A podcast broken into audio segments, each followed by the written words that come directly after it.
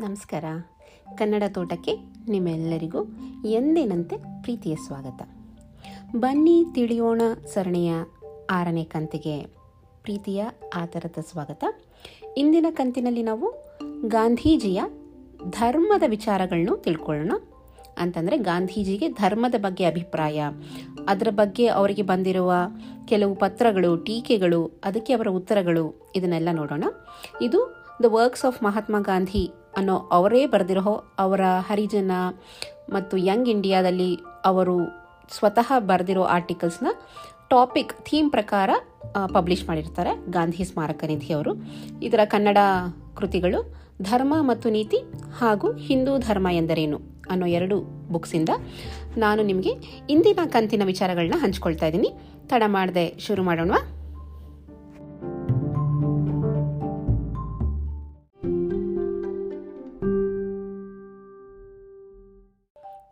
ಇದು Young India ಸಾವಿರದ ಒಂಬೈನೂರ ಇಪ್ಪತ್ತರಲ್ಲಿ ಬರೆದಿರೋ ಒಂದು ಆರ್ಟಿಕಲ್, ಧರ್ಮ ಮತ್ತು ಕೆಲವು ಸಾಮಾನ್ಯ ಸೂಕ್ತಿಗಳು. ಧರ್ಮಕ್ಕೆ ನನ್ನ ಅರ್ಥವೇನೆಂಬುದನ್ನು ವಿವರಿಸುವೆ. ಮಿಕ್ಕೆಲ್ಲ ಧರ್ಮಗಳಿಗಿಂತಲೂ ಮಿಗಿಲೆಂದು ನಾನು ಖಂಡಿತ ಬೆಲೆ ಕೊಡುವ ಹಿಂದೂ ಧರ್ಮ ನನ್ನ ಅರ್ಥದಲ್ಲಿ ಧರ್ಮವಲ್ಲ. ಅದನ್ನೂ ಮೀರಿಸಿ ನಮ್ಮ ನಿಜ ಸ್ವಭಾವವನ್ನೇ ಪರಿವರ್ತನೆಗೊಳಿಸುವ ನಮ್ಮನ್ನು ಅಂತರಂಗದಲ್ಲಿರುವ ಸತ್ಯದೊಡನೆ ಬಿಡಿಸಲಾಗದ ರೀತಿಯಲ್ಲಿ ಐಕ್ಯಗೊಳಿಸುವ, ಸದಾ ನಮ್ಮನ್ನು ಪರಿಶುದ್ಧಗೊಳಿಸುವ ಧರ್ಮವೇ ಧರ್ಮ. ಮಾನವನ ಪ್ರಕೃತಿಯಲ್ಲಿ ಸ್ಥಿರವಾದ ಅಂಶ ಅದು. ತನ್ನ ಪೂರ್ಣ ಪ್ರಕಟನಕ್ಕಾಗಿ ಎಂಥ ತ್ಯಾಗವನ್ನಾದರೂ ಅಧಿಕವೆಂದು ಅದು ಬಗೆಯದು. ಜೀವಾತ್ಮ ತನ್ನನ್ನು ತಾನೇ ಕಂಡುಕೊಳ್ಳುವವರೆಗೂ, ತನ್ನ ಸೃಷ್ಟಿಕರ್ತನನ್ನು ಅರಿತು ಆತನಿಗೂ ತನಗೂ ಇರುವ ಯಥಾರ್ಥ ಹೊಂದಾಣಿಕೆಯನ್ನು ಮೆಚ್ಚಿಕೊಳ್ಳುವವರೆಗೂ ಅದಕ್ಕೆ ವಿಪರೀತ ಅಶಾಂತಿಯನ್ನು ಉಂಟುಮಾಡುತ್ತದೆ. ಸತ್ಯವನ್ನೂ ಸಜ್ಜನತೆಯನ್ನೂ ಮೀರಿದ ಧರ್ಮವಿಲ್ಲ. ಅಷ್ಟೇ ಅಲ್ಲ, ಧರ್ಮವು ನಮ್ಮ ಸಕಲ ಕರ್ಮಗಳನ್ನು ಆವರಿಸಬೇಕು. ಇಲ್ಲಿ ಧರ್ಮವೆಂದರೆ ಪಂಥಾಭಿಮಾನವಲ್ಲ. ವಿಶ್ವದ ಸುವ್ಯವಸ್ಥಿತ ನೈತಿಕ ಪ್ರಭುತ್ವದಲ್ಲಿ ನಂಬಿಕೆ ಎಂದು ಅದರರ್ಥ. ಅದು ಅಗೋಚರವಾಗಿದೆ, ಹೌದು. ಆದ್ದರಿಂದ ಅದು ಕಡಿಮೆ. ಯಥಾರ್ಥವೆನ್ನುವಂತಿಲ್ಲ. ಈ ಧರ್ಮ ಹಿಂದೂ ಮತ, ಇಸ್ಲಾಂ, ಕ್ರೈಸ್ತ ಮತ ಇತ್ಯಾದಿಗಳನ್ನು ಮೀರಿಸಿದೆ. ಅವುಗಳಿಗೆ ಬದಲಾಗಿ ಅದು ಎಂದು ತಿಳಿಯಲಾಗದು. ಅವನ್ನು ಸಮನ್ವಯಗೊಳಿಸಿ ಅವಕ್ಕೆ ಯಥಾರ್ಥತೆಯನ್ನು ಕೊಡುತ್ತದೆ.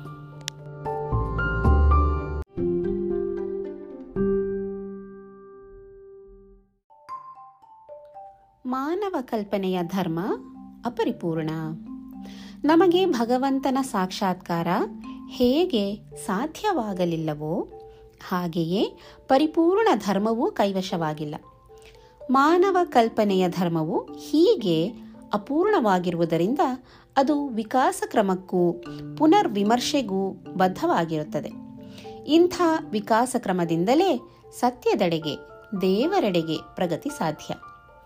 ಮಾನವ ರೂಪಿತ ಧರ್ಮಗಳೆಲ್ಲವೂ ಅಪೂರ್ಣವಾಗಿರುವಾಗ ಒಂದಕ್ಕಿಂತ ಇನ್ನೊಂದು ಶ್ರೇಷ್ಠ ಎನ್ನುವ ಪ್ರಶ್ನೆಯೇ ಉದ್ಭವಿಸುವುದಿಲ್ಲ.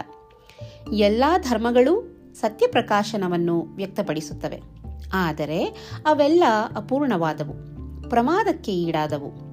ಇತರ ಧರ್ಮಗಳನ್ನು ಕುರಿತು ನಮಗಿರುವ ಪೂಜ್ಯ ಬುದ್ಧಿ ಅವಲ್ಲಿನ ದೋಷಗಳಿಗೆ ಕಣ್ಮುಚ್ಚುವಂತೆ ಮಾಡಬೇಕಾಗಿದ್ದಿಲ್ಲ. ನಮ್ಮದೇ ಧರ್ಮದಲ್ಲಿಯೂ ಇರುವ ಕೊರತೆಗಳ ವಿಚಾರ ತೀವ್ರ ಎಚ್ಚರಿಕೆ ನಮಗಿರಬೇಕು.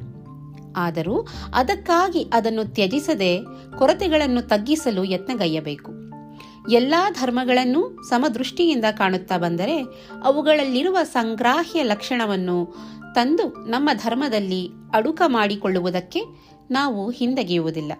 ಹಾಗೆ ಮಾಡುವುದನ್ನು ನಮ್ಮ ಕರ್ತವ್ಯವೆಂದೇ ಬಗೆಯುತ್ತೇವೆ. ನನ್ನ ಹಿಂದೂ ಸಹಜ ಪ್ರವೃತ್ತಿ ಎಲ್ಲ ಧರ್ಮಗಳು ಹೆಚ್ಚು ಕಡಿಮೆ ಸತ್ಯವೆಂದು ನನಗೆ ಬೋಧಿಸುತ್ತದೆ. ಎಲ್ಲವೂ ಒಬ್ಬನೇ ಆದ ಪರಮಾತ್ಮನಿಂದ ಬಂದಿವೆ. ಆದರೆ ಎಲ್ಲವೂ ಅಪೂರ್ಣ. ಏತಕ್ಕೆಂದರೆ ಅಪೂರ್ಣ ಮಾನವನೇ ಅವು ಅಭಿವ್ಯಕ್ತವಾಗುವುದಕ್ಕೆ ಸಾಧನ. ತುಂಬಾ ವಿನೀತನಾಗಿ ನಾನು ಹೇಳುತ್ತೇನೆ, ವೇದಗಳು ಕೂಡ, ಕುರಾನ್ ಮತ್ತು ಬೈಬಲ್ ದೇವರ ಸಂದೇಶವೇ ಆದರೂ ಅಪರಿಪೂರ್ಣ. ಗುಂಪು ಕಟ್ಟಿದ ರಾಗದ್ವೇಷಗಳಿಂದ ತುಂಬಿ ಅಪೂರ್ಣರಾಗಿರುವ ನಾವು ಈ ಅಪರಿಪೂರ್ಣ ಬೋಧನೆಯನ್ನು ಪೂರ್ತಿ ತಿಳಿದುಕೊಳ್ಳಲು ಸಾಧ್ಯವಿಲ್ಲ. ಆದ್ದರಿಂದ ಹಿಂದೂ ಬಾಲಕನಿಗೆ ನಾನು ಹೇಳುವುದಿಷ್ಟೆ. ತಾನು ಬೆಳೆದು ಬಂದಿರುವ ಸಂಪ್ರದಾಯಗಳನ್ನು ಬುಡಸಹಿತ ಕೀಳಬಾರದು ಅವನು. ಹಾಗೆಯೇ ಮುಸ್ಲಿಂ ಅಥವಾ ಕ್ರೈಸ್ತ ಬಾಲಕರಿಗೂ ತಮ್ಮ ಧರ್ಮ ಸಂಪ್ರದಾಯಗಳನ್ನು ಕೀಳಬಾರದೆಂದು ಹೇಳುತ್ತೇನೆ. ಎಂದ ಮೇಲೆ, ನೀವು ಬೈಬಲನ್ನು ಕುರಾನನನ್ನು ವ್ಯಾಸಂಗಗೈಯುವುದನ್ನು ನಾನು ಸ್ವಾಗತಿಸುವಾಗ ಹಿಂದೂ ಬಾಲಕರಾದ ನೀವೆಲ್ಲ ಗೀತೆಯನ್ನು ಪಠಿಸಬೇಕೆಂದು ಒತ್ತಾಯ ಮಾಡುವ ಶಕ್ತಿ ನನ್ನಲ್ಲಿದ್ದರೆ ಖಂಡಿತ ಒತ್ತಾಯ ಮಾಡುತ್ತೇನೆ. ಇದು ಯಂಗ್ ಇಂಡಿಯಾ ಸಾವಿರದ ಒಂಬೈನೂರ ಇಪ್ಪತ್ತ್ಮೂರರಲ್ಲಿ ಬರ್ತಿರೋ ಆರ್ಟಿಕಲ್.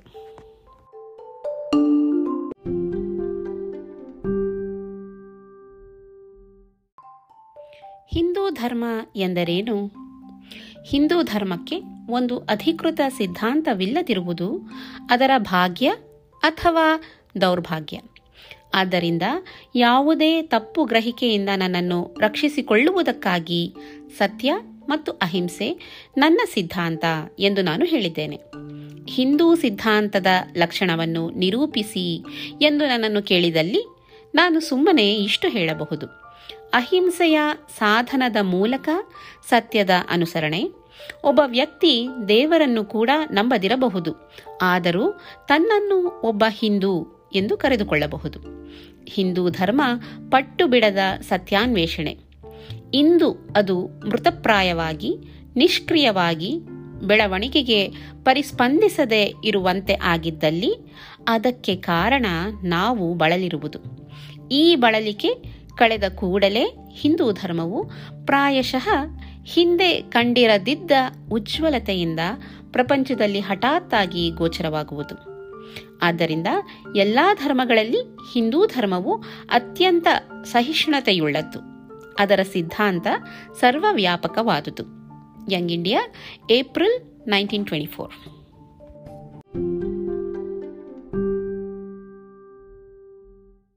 Hindu ಧರ್ಮದ ಬಗ್ಗೆನೇ ಇನ್ನಷ್ಟು ಬುಲೆಟ್ ಪಾಯಿಂಟ್ ಸಮೇತ ಅವರು ವಿವರಿಸ್ಕೊಂಡು ಹೋಗ್ತಾರೆ.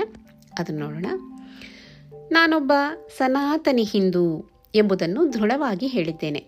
ಆದರೂ ಹಿಂದೂ ಧರ್ಮದ ಹೆಸರಿನಲ್ಲಿ ಸಾಮಾನ್ಯವಾಗಿ ನಡೆಯುತ್ತಿರುವ ಕೆಲವು ಸಂಗತಿಗಳನ್ನು ನಾನು ಕಡೆಗಣಿಸುತ್ತೇನೆ. ನಾನು ಸನಾತನಿ ಹಿಂದೂ ಆಗಿರದಿದ್ದರೆ ಹಾಗೆ ಅಥವಾ ಬೇರೆ ಯಾವುದೇ ಆಗಿ ಕರೆಯಿಸಿಕೊಳ್ಳಲು ನನಗೆ ಇಷ್ಟವಿಲ್ಲ. ಆದ್ದರಿಂದ ನನ್ನ ಅರ್ಥದಲ್ಲಿ ಸನಾತನ ಹಿಂದೂ ಧರ್ಮ ಎಂದರೇನು ಎಂಬುದನ್ನು ಒಮ್ಮೆಗೆ ಸ್ಪಷ್ಟಪಡಿಸುವುದು ನನಗೆ ಅಗತ್ಯವಾಗಿದೆ. ಸನಾತನ ಎಂಬ ಪದವನ್ನು ಅದರ ಸಹಜವಾದ ಅರ್ಥದಲ್ಲಿ ಬಳಸುತ್ತೇನೆ. ನಾನು ನನ್ನನ್ನು ಒಬ್ಬ ಸನಾತನಿ ಹಿಂದೂ ಎಂದು ಕರೆದುಕೊಳ್ಳುತ್ತೇನೆ. ಏಕೆಂದರೆ ನಂಬರ್ ಒನ್ ವೇದಗಳು, ಉಪನಿಷತ್ತುಗಳು, ಪುರಾಣಗಳು ಮತ್ತು ಹಿಂದೂ ಶಾಸ್ತ್ರಗಳೆಂದು ಹೆಸರು ಹೊತ್ತ ಎಲ್ಲವನ್ನೂ ಹಾಗೂ ಆ ಕಾರಣದಿಂದಾಗಿ ಅವತಾರಗಳು ಮತ್ತು ಪುನರ್ಜನ್ಮ. ಇವನ್ನು ನಾನು ನಂಬುತ್ತೇನೆ. ನಂಬರ್ ಟು ವರ್ಣಾಶ್ರಮ ಧರ್ಮವನ್ನು ನನ್ನ ಅಭಿಪ್ರಾಯದಂತೆ ಅದರ ವೈದಿಕ ಅರ್ಥದ ಹೊರತು ಅದರ ಇಂದಿನ ಜನಸಾಮಾನ್ಯ ಹಾಗೂ ಅಪರಿಷ್ಕೃತ ಅರ್ಥದಲ್ಲಿ ನಾನು ನಂಬಲಾರೆ. ಜನಸಾಮಾನ್ಯ ಅರ್ಥಕ್ಕಿಂತ ವಿಶಾಲವಾದ ಅರ್ಥದಲ್ಲಿ ನಾನು ಗೋರಕ್ಷಣೆಯನ್ನು ನಂಬುತ್ತೇನೆ.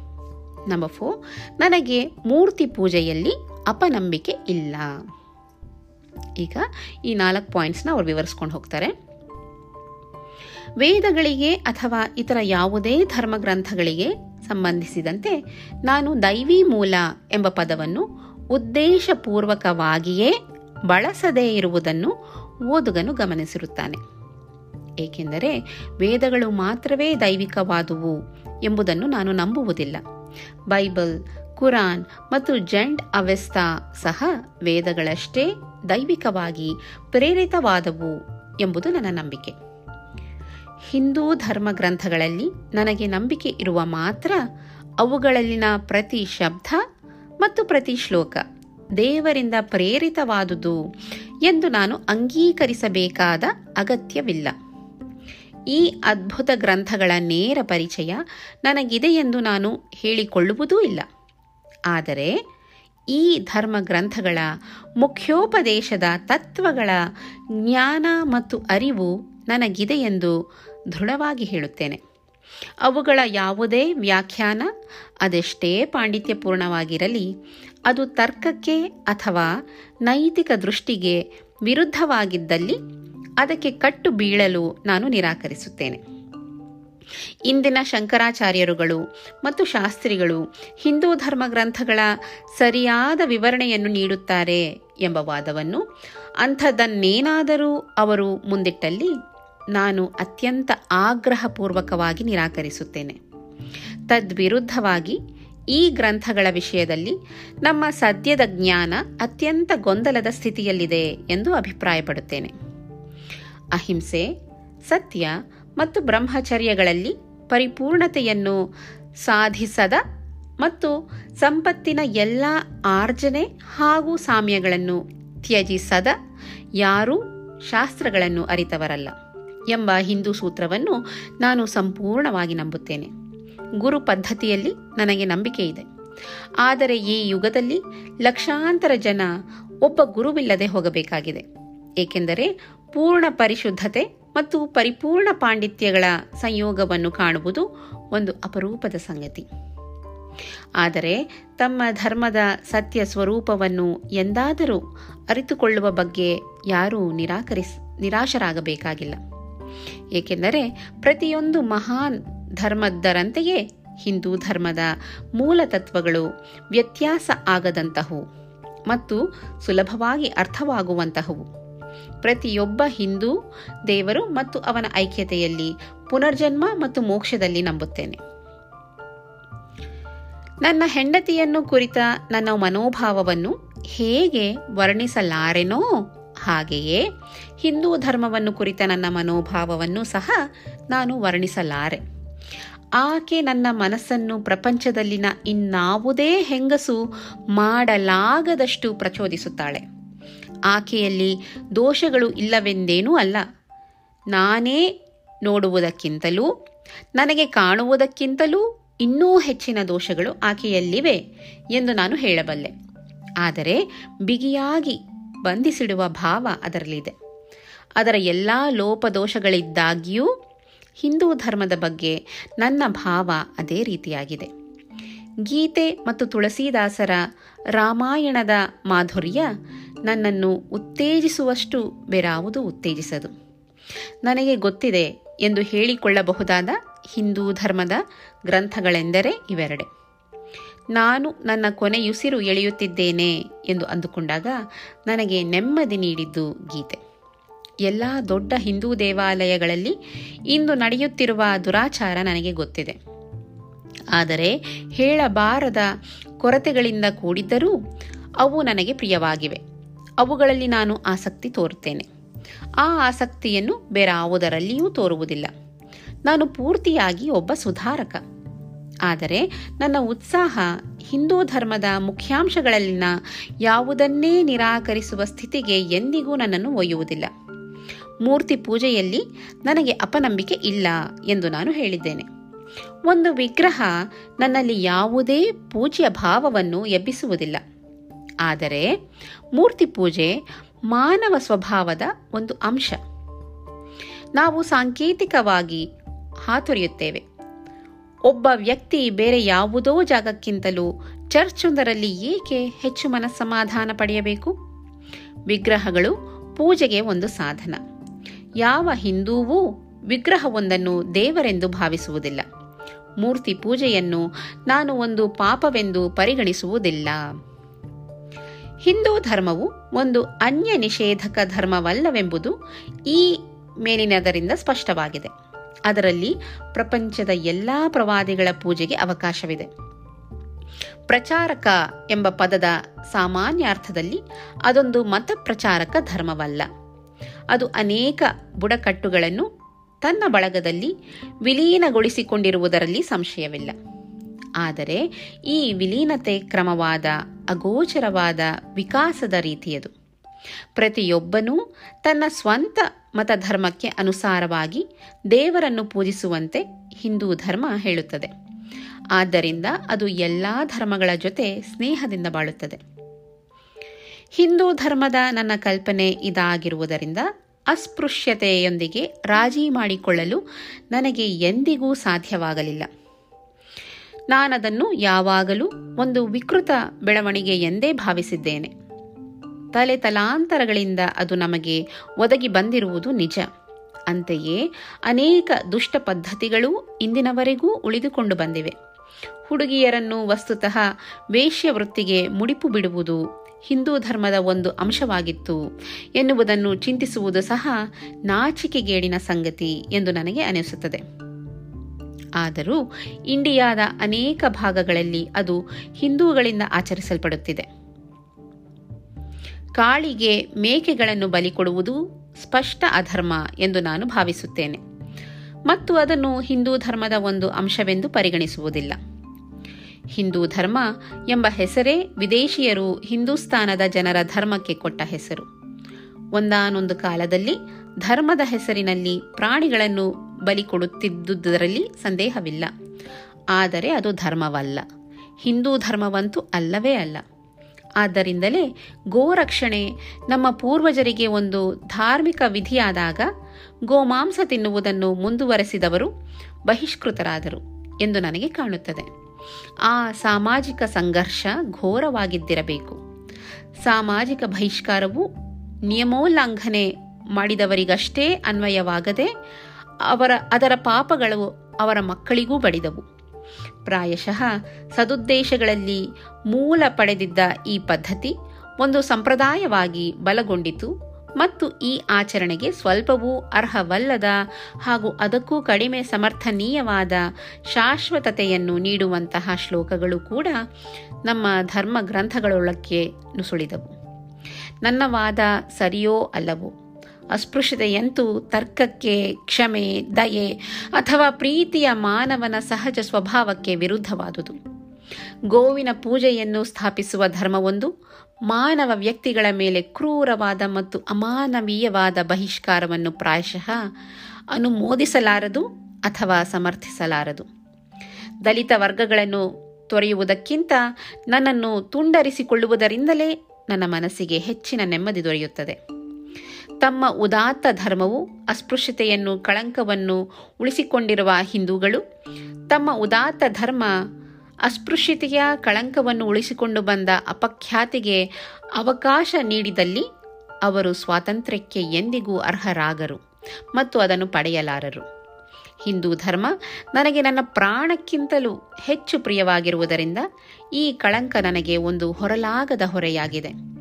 ನಮ್ಮ ಜನಾಂಗದ ಐದನೆಯ ಒಂದು ಭಾಗದಷ್ಟು ಜನರಿಗೆ ನಮ್ಮೆಲ್ಲರೊಡನೆ ಸಮಾನವಾಗಿ ಬೆರೆಯುವ ಹಕ್ಕನ್ನು ನಿರಾಕರಿಸುವ ಮೂಲಕ ನಾವು ದೇವರನ್ನೇ ನಿರಾಕರಿಸುವುದು ಬೇಡ. ಯಂಗ್ ಇಂಡಿಯಾ, ಅಕ್ಟೋಬರ್ ಸಾವಿರದ ಒಂಬೈನೂರ ಇಪ್ಪತ್ತೊಂದು.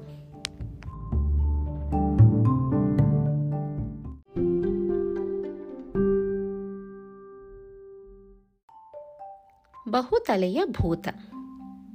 ಇದರಲ್ಲಿ ಪುರಾಣಗಳ ಬಗ್ಗೆ ಮಾತಾಡ್ತಾರೆ. ಅದನ್ನು ನೋಡೋಣ. ಪುರಾಣಗಳಲ್ಲಿ ಹೇಳಿರುವ ಕಥೆಗಳಲ್ಲಿ ಕೆಲವು ಸದ್ಯದ ಪರಿಸ್ಥಿತಿಗಳ ಮೇಲೆ ಬೀರುವ ಪರಿಣಾಮಗಳನ್ನು ನಾವು ಅರಿಯದಿದ್ದಲ್ಲಿ ಬಹಳ ಅಪಾಯಕಾರಿಯಾದೀತು. ಶಾಸ್ತ್ರಗಳಲ್ಲಿ ಹೇಳಿರುವ ಪ್ರತಿಯೊಂದು ವಿವರಕ್ಕೆ ಅವುಗಳಲ್ಲಿ ವರ್ಣಿಸಿರುವ ಪಾತ್ರಗಳಿಗೆ ಅನುಸಾರವಾಗಿ ನಾವು ನಮ್ಮ ವರ್ತನೆಯನ್ನು ನಿಯಂತ್ರಿಸಿಕೊಂಡರೆ ಶಾಸ್ತ್ರಗಳು ನಮಗೆ ಸಾವಿನ ಕೂಪಗಳಾಗುತ್ತವೆ. ಮೂಲಭೂತ ಸೂತ್ರಗಳ ಲಕ್ಷಣಗಳನ್ನು ತಿಳಿಸಲು ಮತ್ತು ಅವನ್ನು ಸಮರ್ಥಿಸಲು ಮಾತ್ರವೇ ಅವು ನಮಗೆ ಸಹಾಯ ಮಾಡುತ್ತವೆ. ಧರ್ಮ ಗ್ರಂಥಗಳಲ್ಲಿನ ಒಂದು ಸುಪ್ರಸಿದ್ಧ ಪಾತ್ರ, ದೇವರಿಗೆ ಅಥವಾ ಮಾನವನಿಗೆ ಅಪಚಾರವೆಸಗಿದರೆ ಆ ಪಾಪವನ್ನು ನಾವು ಮತ್ತೆ ಮಾಡುವುದಕ್ಕೆ ಅದು ಒಂದು ಸಮರ್ಥನೆಯಾಗುತ್ತದೆಯೇ? ಪ್ರಪಂಚದಲ್ಲಿ ಗಣ್ಯವಾಗುವುದು ಸತ್ಯ ಒಂದೇ ಸತ್ಯವೇ ದೇವರು ಎಂದು ಆಂತ್ಯಂತಿಕವಾಗಿ ನಮಗೆ ಹೇಳಿಬಿಟ್ಟರೆ ಸಾಕು. ಯುಧಿಷ್ಠಿರನು ಕೂಡ ಅಸತ್ಯಕ್ಕೆ ಬಿದ್ದ ಎನ್ನುವುದು ಅಪ್ರಕೃತ. ಅವನು ಒಂದು ಅಸತ್ಯವನ್ನು ನುಡಿದಾಗ ಅದೇ ಕ್ಷಣದಲ್ಲಿ ಅವನು ದುಃಖಕ್ಕೆ ಈಡಾಗಬೇಕಾಯಿತು. ಮತ್ತು ಅವನ ದೊಡ್ಡ ಹೆಸರು ಅವನನ್ನು ಶಿಕ್ಷೆಯಿಂದ ಯಾವುದೇ ರೀತಿಯಲ್ಲಿಯೂ ಕಾಪಾಡಲಿಲ್ಲ ಎಂಬುದು ನಾವು ತಿಳಿದುಕೊಳ್ಳುವುದು ಹೆಚ್ಚು ಪ್ರಕೃತ. ಅದೇ ರೀತಿಯಲ್ಲಿ ಆದಿಶಂಕರರು ಚಂಡಾಲನೊಬ್ಬನನ್ನು ದೂರವಿಟ್ಟರು ಎಂಬುದನ್ನು ನಮಗೆ ಹೇಳುವುದೂ ಅಪ್ರಕೃತ. ಎಲ್ಲ ಜೀವಿಗಳನ್ನೂ ನಮ್ಮಂತೆಯೇ ಕಾಣಬೇಕೆಂದು ಬೋಧಿಸುವ ಧರ್ಮವೊಂದು ಸಂಪೂರ್ಣವಾಗಿ ನಿರಪರಾಧಿಗಳಾದ ಮಾನವ ವ್ಯಕ್ತಿಗಳ ಇಡೀ ವರ್ಗವೊಂದನ್ನು ಹಾಗಿರಲಿ ಒಂದೇ ಒಂದು ಪ್ರಾಣಿಯನ್ನು ಅಮಾನವೀಯವಾಗಿ ಕಾಣುವುದನ್ನು ಸಹಿಸುವುದು ಸಾಧ್ಯವಿಲ್ಲ ಎಂದು ನಾವು ತಿಳಿದುಕೊಂಡರೆ ಸಾಕು. ಜೊತೆಗೆ ಆದಿಶಂಕರರು ಏನು ಮಾಡಿದರು ಅಥವಾ ಏನು ಮಾಡಲಿಲ್ಲ ಎನ್ನುವುದನ್ನು ನಾವು ತೀರ್ಮಾನಿಸಲು ನಮ್ಮ ಎದುರು ಎಲ್ಲ ಸಂಗತಿಗಳು ಕೂಡ ಇಲ್ಲ. ಚಂಡಾಲ ಎಂಬ ಶಬ್ದ ಪ್ರಯುಕ್ತವಾಗಿರುವ ಕಡೆ ಆ ಪದದ ಅರ್ಥವೇನು ಎಂದು ನಮಗೆ ತಿಳಿದಿರುವುದು ಇನ್ನೂ ಕಡಿಮೆ. ಎಲ್ಲರೂ ಒಪ್ಪಿರುವಂತೆ ಅದಕ್ಕೆ ಅನೇಕ ಅರ್ಥಗಳಿವೆ. ಪಾಪಿ ಎನ್ನುವುದು ಅವುಗಳಲ್ಲಿ ಒಂದು. ಆದರೆ ಎಲ್ಲ ಪಾಪಿಗಳನ್ನೂ ಅಸ್ಪೃಶ್ಯರೆಂದು ಪರಿಗಣಿಸಬೇಕಾದಲ್ಲಿ ಆಗ ಆ ಪಂಡಿತರನ್ನೂ ಹೊರತುಪಡಿಸದಂತೆ ನಾವೆಲ್ಲರೂ ಅಸ್ಪೃಶ್ಯತೆಯ ನಿಷೇಧಕ್ಕೆ ಬಹಳ ಮಟ್ಟಿಗೆ ಒಳಗಾಗಬೇಕಾಗಿರುತ್ತದೆ. ಅಸ್ಪೃಶ್ಯತೆ ಒಂದು ಹಳೆಯ ಪದ್ಧತಿ ಎನ್ನುವುದನ್ನು ಯಾರೂ ಎಂದೂ ನಿರಾಕರಿಸಿಲ್ಲ. ಆದರೆ ಅದೊಂದು ಕೇಡು. ಅದರ ಪ್ರಾಚೀನತೆಯ ಆಧಾರದ ಮೇಲೆ ಅದನ್ನು ಸಮರ್ಥಿಸಲಾಗುವುದಿಲ್ಲ. ಯಂಗ್ ಇಂಡಿಯಾ, ಜುಲೈ ಸಾವಿರದ ಒಂಬೈನೂರ ಇಪ್ಪತ್ತಾರು.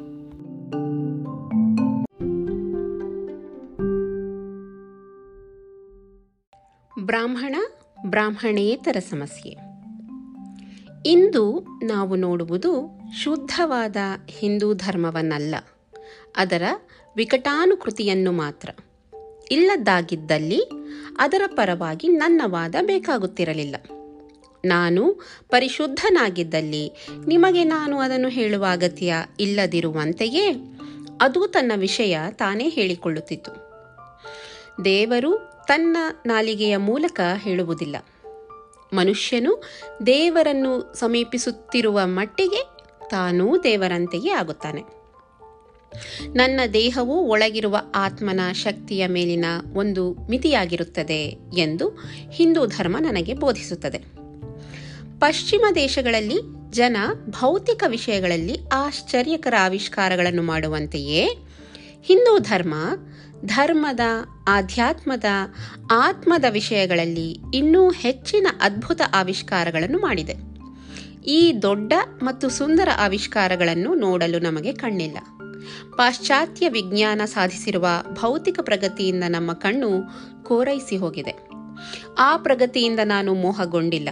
ವಾಸ್ತವವಾಗಿ ಭೌತಿಕತೆಯ ರಭಸದ ಪ್ರವಾಹವನ್ನು ತಡೆಯುವ ತನ್ನ ವಿಶೇಷ ನಿಯೋಗವನ್ನು ಭಾರತವು ನೆರವೇರಿಸುವಂತಾಗಲು ಭಗವಂತನು ವಿವೇಕದಿಂದ ಭಾರತವು ಆ ಹಾದಿಯಲ್ಲಿ ಹೋಗುವುದನ್ನು ತಡೆದನೋ ಎಂಬಂತೆ ಕಾಣುತ್ತದೆ.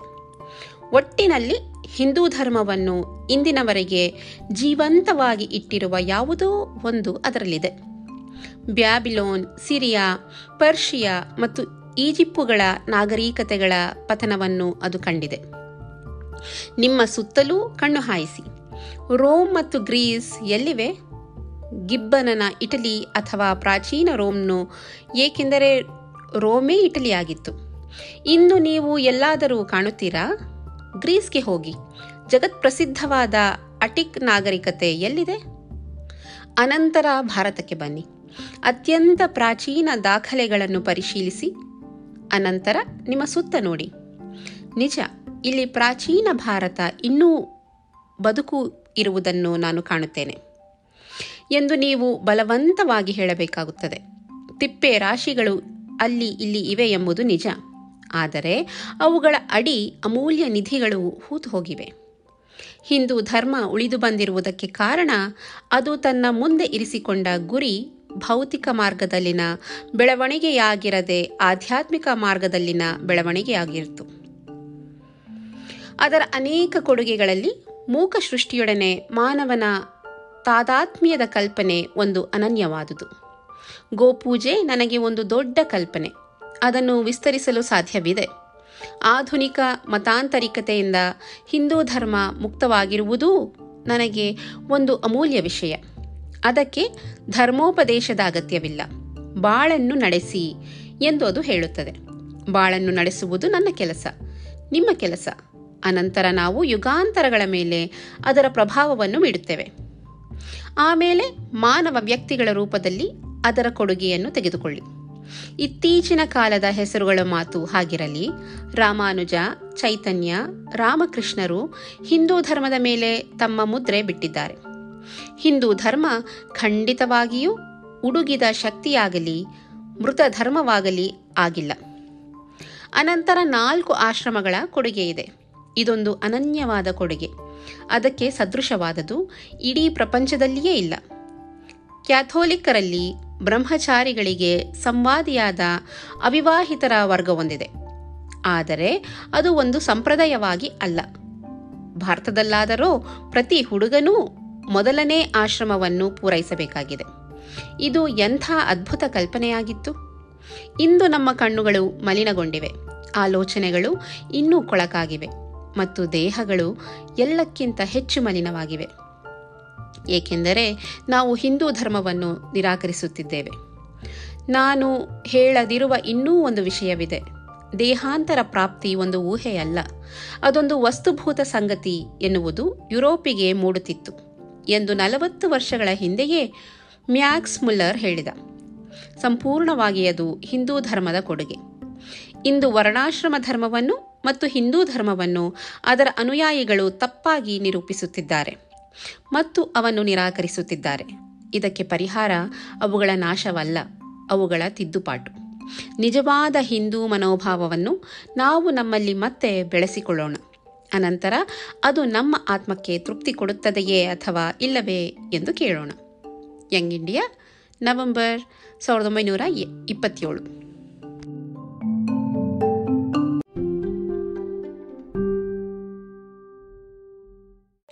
ಈಗ ರಾಮಾಯಣ ಮತ್ತು ಭಗವದ್ಗೀತೆಯ ಮೇಲೆ ಸಾಮಾನ್ಯವಾಗಿ ಕೇಳಿಬರುವ ಒಂದು ಕ್ರಿಟಿಸಿಸಮ್ ಅದನ್ನು ಗಾಂಧೀಜಿಗೆ ಪತ್ರವಾಗಿ ಬರೀತಾರೆ ಕೆಲವರು. ಅದನ್ನು ಅವರು ವಿಸ್ತರಿಸಿ ಅದಕ್ಕೆ ಉತ್ತರವನ್ನು ನೀಡ್ತಾರೆ. ಅದು ನೋಡೋಣ. ಮೊದಲಿಗೆ ಗೀತೆಯ ಅರ್ಥ ಒಬ್ಬ ಸ್ನೇಹಿತ ಈ ಮುಂದಿನ ಪ್ರಶ್ನೆಯನ್ನು ಮುಂದಿಡುತ್ತಾನೆ. ಗೀತೆಯ ಉಪದೇಶವನ್ನು ಕುರಿತ ವಿವಾದ. ಅದು ಹಿಂಸೆಯೇ ಅಥವಾ ಅಹಿಂಸೆಯೇ ಎನ್ನುವುದು? ಬಹಳ ಕಾಲದವರೆಗೆ ಮುಂದುವರೆಯುವಂತೆ ಕಾಣುತ್ತದೆ. ನಾವು ಗೀತೆಯನ್ನು ಓದಿ ಗ್ರಹಿಸುವ ಅಥವಾ ಓದಿ ಗ್ರಹಿಸಲಿಚ್ಛಿಸುವ ಅರ್ಥ ಒಂದು ಬಗೆಯದು. ಅದನ್ನು ನಿಷ್ಪಕ್ಷಪಾತವಾಗಿ ಓದುವುದರಿಂದ ಲಭಿಸುವ ಅರ್ಥ ಬೇರೊಂದು ಬಗೆಯದು. ಆದ್ದರಿಂದ ಅಹಿಂಸೆಯನ್ನು ಜೀವನದ ಶಾಶ್ವತ ತತ್ವವನ್ನಾಗಿ ದೃಢವಾಗಿ ಅಂಗೀಕರಿಸುವವನಿಗೆ ಈ ಪ್ರಶ್ನೆ ಹೆಚ್ಚು ಕಷ್ಟವಾಗಿರುವುದಿಲ್ಲ. ಗೀತೆಯು ಅಹಿಂಸೆಯನ್ನು ಉಪದೇಶಿಸಿದರೆ ಮಾತ್ರ ಅದು ಅವನಿಗೆ ಅಂಗೀಕಾರಾರ್ಹವಾಗುತ್ತದೆ ಎಂದು ಅವನು ಹೇಳುತ್ತಾನೆ. ಗೀತೆಯಂಥ ಒಂದು ಮಹಾಗ್ರಂಥ ಅವನಿಗೆ ಶಾಶ್ವತ ಧಾರ್ಮಿಕ ತತ್ವವಾದ ಅಹಿಂಸೆಗಿಂತ ಹೆಚ್ಚಿನ ಮಹತ್ವದ ಯಾವುದನ್ನೂ ಬೋಧಿಸಲಾರದು. ಹಾಗೆ ಮಾಡಿದ್ದಲ್ಲಿ ಅದು ಅವನಿಗೆ ಪ್ರಮಾದವೆಸಗಿದ ಮಾರ್ಗದರ್ಶಿಯಾಗಿದೆ. ಆದರೂ ಅದು ಅವನ ಮಹಾ ಗೌರವಕ್ಕೆ ಅರ್ಹವಾಗಿರುತ್ತದೆ. ಆದರೆ ಅಸ್ಖಲಿತ ಪ್ರಮಾಣ ಗ್ರಂಥವಾಗುವುದಿಲ್ಲ. ಮೊದಲನೆಯ ಅಧ್ಯಾಯದಲ್ಲಿ ಅರ್ಜುನನು ಅಹಿಂಸೆಯ ಪ್ರಭಾವಕ್ಕೊಳಗಾಗಿ ಆಯುಧಗಳನ್ನು ಕೆಳಗಿಟ್ಟು ಕೌರವರ ಕೈಗಳಲ್ಲಿ ಸಾಯಲು ಸಿದ್ಧನಾಗಿರುವುದನ್ನು ನೋಡುತ್ತೇವೆ. ಹಿಂಸೆಯು ಒಳಗೊಳ್ಳುವ ವಿನಾಶದ ಮತ್ತು ಪಾಪದ ದೃಶ್ಯವೊಂದನ್ನು ಕಲ್ಪಿಸಿಕೊಳ್ಳುತ್ತಾನೆ. ಗ್ಲಾನಿಗೊಳಗಾಗಿ ಅವನು ಭಯದಿಂದ ನಡುಗುತ್ತಾ ನಾವು ಎಂಥ ಪಾಪಕೃತ್ಯಕ್ಕೆ ತೊಡಗಿದ್ದೇವೆ ಎಂದು ಉದ್ಗರಿಸುತ್ತಾನೆ. ಶ್ರೀಕೃಷ್ಣನು ಅವನನ್ನು ಆ ಮನಸ್ಥಿತಿಯಲ್ಲಿ ಹಿಡಿದು ಹೀಗೆ ಅವನಿಗೆ ಹೇಳುತ್ತಾನೆ. ಈ ಉನ್ನತ ವೇದಾಂತ ಸಾಕು, ಯಾರೂ ಕೊಲ್ಲುವುದಿಲ್ಲ, ಕೊಲ್ಲಲ್ಪಡುವುದೂ ಇಲ್ಲ. ಆತ್ಮವು ಅಮರ ಮತ್ತು ದೇಹವು ಅಳಿಯಬೇಕು. ಆದ್ದರಿಂದ ಕರ್ತವ್ಯವಾಗಿ ನಿನಗೆ ಒದಗಿ ಬಂದಿರುವ ಯುದ್ಧವನ್ನು ಮಾಡು. ಜಯಾಪಜಯಗಳು ನಿನಗೆ ಸಂಬಂಧಿಸಿದವಲ್ಲ, ನಿನ್ನ ಕೆಲಸವನ್ನು ನಿರ್ವಹಿಸು. ಹನ್ನೊಂದನೆಯ ಅಧ್ಯಾಯದಲ್ಲಿ ಭಗವಂತನು ವಿಶ್ವರೂಪ ದರ್ಶನವನ್ನು ನೀಡಿ ಹೇಳುತ್ತಾನೆ, ನಾನು ಕಾಲ, ಲೋಕಗಳ ನಾಶಕ, ಪುರಾಣ ಪುರುಷ, ಲೋಕಗಳ ನಾಶದ ಕೆಲಸದಲ್ಲಿ ನಾನಿಲ್ಲಿ ತೊಡಗಿದ್ದೇನೆ. ನನ್ನಿಂದ ಈಗಾಗಲೇ ಹತರಾಗಿರುವವರನ್ನು ಕೊಲ್ಲು. ಶೋಕಕ್ಕೆ ಶರಣಾಗಬೇಡ. ದೇವರ ಎದುರಿನಲ್ಲಿ ಹಿಂಸೆ ಮತ್ತು ಅಹಿಂಸೆ ಸಮಾನವಾದವು. ಆದರೆ ಮನುಷ್ಯನಿಗೆ ದೇವರ ಸಂದೇಶವೇನು? ಯುದ್ಧ ಮಾಡು, ಏಕೆಂದರೆ ರಣರಂಗದಲ್ಲಿ ನೀನು ಖಂಡಿತವಾಗಿಯೂ ನಿನ್ನ ಶತ್ರುಗಳನ್ನು ಸೋಲಿಸುತ್ತೀಯೇ ಎನ್ನುವುದೇ.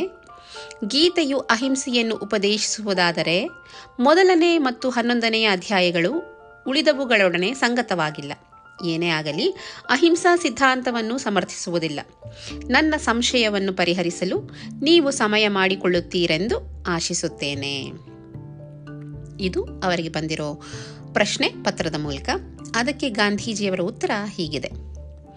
ಹಾಕಿರುವ ಈ ಪ್ರಶ್ನೆ ಸದಾಕಾಲದ್ದು. ಗೀತೆಯನ್ನು ಅಧ್ಯಯನ ಮಾಡಿರುವ ಪ್ರತಿಯೊಬ್ಬನೂ ಇದಕ್ಕೆ ತನ್ನದೇ ಸ್ವಂತ ಪರಿಹಾರವನ್ನು ಕಂಡುಕೊಳ್ಳಬೇಕು. ನನ್ನದನ್ನು ನಾನು ನೀಡಲಿದ್ದರೂ ವ್ಯಕ್ತಿಯೊಬ್ಬನು ಆಂತ್ಯಂತಿಕವಾಗಿ ಮಾರ್ಗದರ್ಶನ ಪಡೆಯುವುದು ಹೃದಯದಿಂದಲೇ ವಿನಃ ಬುದ್ಧಿಯಿಂದಲ್ಲ ಎನ್ನುವುದು ನನಗೆ ಗೊತ್ತು. ಹೃದಯ ಒಂದು ತೀರ್ಮಾನವನ್ನು ಸ್ವೀಕರಿಸುತ್ತದೆ. ತರುವಾಯ ಬುದ್ಧಿ ಅದಕ್ಕೆ ತರ್ಕವನ್ನು ಕಂಡುಹಿಡಿಯುತ್ತದೆ. ವಾದ ನಂಬಿಕೆಯನ್ನು ಅನುಸರಿಸುತ್ತದೆ. ಮನುಷ್ಯನು ಅನೇಕ ವೇಳೆ ತಾನು ಮಾಡುವುದನ್ನು ಅಥವಾ ಮಾಡಬೇಕೆಂದಿರುವುದನ್ನು ಬೆಂಬಲಿಸಲು ಕಾರಣಗಳನ್ನು ಕಂಡುಹಿಡಿಯುತ್ತಾನೆ. ಆದ್ದರಿಂದ ಗೀತೆಯನ್ನು ಕುರಿತ ನನ್ನ ವ್ಯಾಖ್ಯಾನವನ್ನು ಒಪ್ಪಿಕೊಳ್ಳಲು ಸಾಧ್ಯವಾಗದವರ ಸ್ಥಿತಿಯನ್ನು ನಾನು ಅರ್ಥ ಮಾಡಿಕೊಳ್ಳುತ್ತೇನೆ ನಾನು ಮಾಡಬೇಕಾದುದೆಲ್ಲ ನಾನು ನನ್ನ ಅರ್ಥವನ್ನು ಹೇಗೆ ತಲುಪಿಸಿದೆ ಮತ್ತು ಅದನ್ನು ತಲುಪುವುದಲ್ಲಿ ನಾನು ಯಾವ ವ್ಯಾಖ್ಯಾನ ಸೂತ್ರಗಳನ್ನು ಅನುಸರಿಸಿದ್ದೇನೆ ಎಂಬುದನ್ನು ಸೂಚಿಸುವುದಷ್ಟೆ. ನಾನು ಗೆಲ್ಲಲಿ ಅಥವಾ ಸೋಲಲಿ? ನನ್ನ ಅರ್ಥದ ಪರವಾಗಿ ಹೋರಾಡುವುದಷ್ಟೇ ನನ್ನ ಉದ್ಯಮ. ಗೀತೆಯ ಮೊದಲನೆಯ ಪರಿಚಯ ನನಗೆ ಆದದ್ದು ಸಾವಿರದ ಎಂಟುನೂರ ಎಂಬತ್ತೊಂಬತ್ತರಲ್ಲಿ. ಆಗ ನನಗೆ ಸುಮಾರು ಇಪ್ಪತ್ತು ವರ್ಷ. ನನಗೆ ಆಗ ಅಹಿಂಸಾ ತತ್ವದ ಸುಳಿವು ಕೂಡ ಬಹಳ ಮಟ್ಟಿಗೆ ಆಗಿರಲಿಲ್ಲ. ಗುಜರಾತಿ ಕವಿ ಶ್ಯಾಮಲ ಭಟ್ಟನ ಒಂದು ಪಂಕ್ತಿ ಶತ್ರುವನ್ನು ಸಹ ಪ್ರೇಮದಿಂದ ಗೆಲ್ಲುವ ಸೂತ್ರವನ್ನು ನನಗೆ ಬೋಧಿಸಿತ್ತು. ಆ ಬೋಧನೆ ನನ್ನೊಳಗೆ ಆಳವಾಗಿ ಹೋಗಿತ್ತು.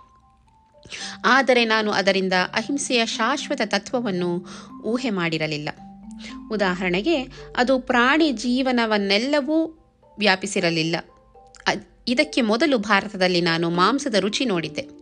ಹಾವಿನಂಥ ವಿಷಜಂತುಗಳನ್ನು ಕೊಲ್ಲುವುದು ಒಂದು ಕರ್ತವ್ಯವೆಂದು ಭಾವಿಸಿದ್ದೆ. ಅಹಿಂಸೆಯಲ್ಲಿ ನಂಬಿಕೆ ಇರುವವನು ವಿಷಜಂತುವನ್ನು ಕೂಡ ಕೊಲ್ಲಕೂಡದು ಎನ್ನುವುದು ನನ್ನ ಇಂದಿನ ನಿಶ್ಚಯ. ಇಂಗ್ಲಿಷರೊಡನೆ ಹೋರಾಟಕ್ಕೆ ನಮ್ಮನ್ನು ತಯಾರು ಮಾಡಿಕೊಳ್ಳಬೇಕೆಂದು ಆ ದಿನಗಳಲ್ಲಿ ನಾನು ನಂಬಿದ್ದೆ. ಬ್ರಿಟನ್ ಆಳುವುದರಲ್ಲಿ ಏನಾಶ್ಚರ್ಯ ಮುಂತಾದ ಗುಜರಾತಿ ಕವಿಯೊಬ್ಬನ ಪ್ರಸಿದ್ಧ ಕೂಕವನವನ್ನು ನಾನು ಪದೇ ಪದೇ ಹೇಳುತ್ತಿದ್ದೆ. ಇಂಗ್ಲಿಷರೊಡನೆ ಹೋರಾಟಕ್ಕೆ ನನ್ನನ್ನು ಅರ್ಹನನ್ನಾಗಿಸಿಕೊಳ್ಳುವ ಮೊದಲ ಹೆಜ್ಜೆ ನಾನು ಮಾಂಸವನ್ನು ತಿನ್ನುವುದಾಗಿತ್ತು. ಇಂಗ್ಲೆಂಡಿಗೆ ತೆರಳುವ ಮುನ್ನ ನನ್ನ ಸ್ಥಿತಿ ಹೀಗಿತ್ತು.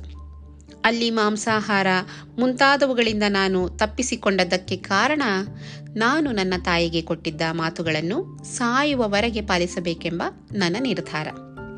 ನನ್ನ ಸತ್ಯಪ್ರೇಮ ನನ್ನನ್ನು ಅನೇಕ ಅಪಾಯಗಳಿಂದ ಕಾಪಾಡಿದೆ. ಈಗ ಇಂಗ್ಲೆಂಡಿನಲ್ಲಿದ್ದಾಗ ಇಬ್ಬರು ಇಂಗ್ಲಿಷ್ ಸ್ನೇಹಿತರ ಸಂಪರ್ಕ ನನ್ನನ್ನು ಗೀತೆಯನ್ನು ಓದುವಂತೆ ಮಾಡಿತು. ಓದುವಂತೆ ಮಾಡಿತು ಎಂದು ನಾನು ಏಕೆ ಹೇಳುತ್ತೇನೆಂದರೆ, ನಾನು ಅದನ್ನು ಓದಿದ್ದು ನನ್ನ ಸ್ವಂತ ಅಪೇಕ್ಷೆಯಿಂದಲ್ಲ. ಆದರೆ ಈ ಇಬ್ಬರು ಸ್ನೇಹಿತರು ತಮ್ಮ ಜೊತೆ ಗೀತೆಯನ್ನು ಓದುವಂತೆ ನನ್ನನ್ನು ಕೇಳಿದಾಗ ನನ್ನ ಅಜ್ಞಾನದ ಬಗ್ಗೆ ನನಗೆ ನಾಚಿಕೆಯಾಯಿತು.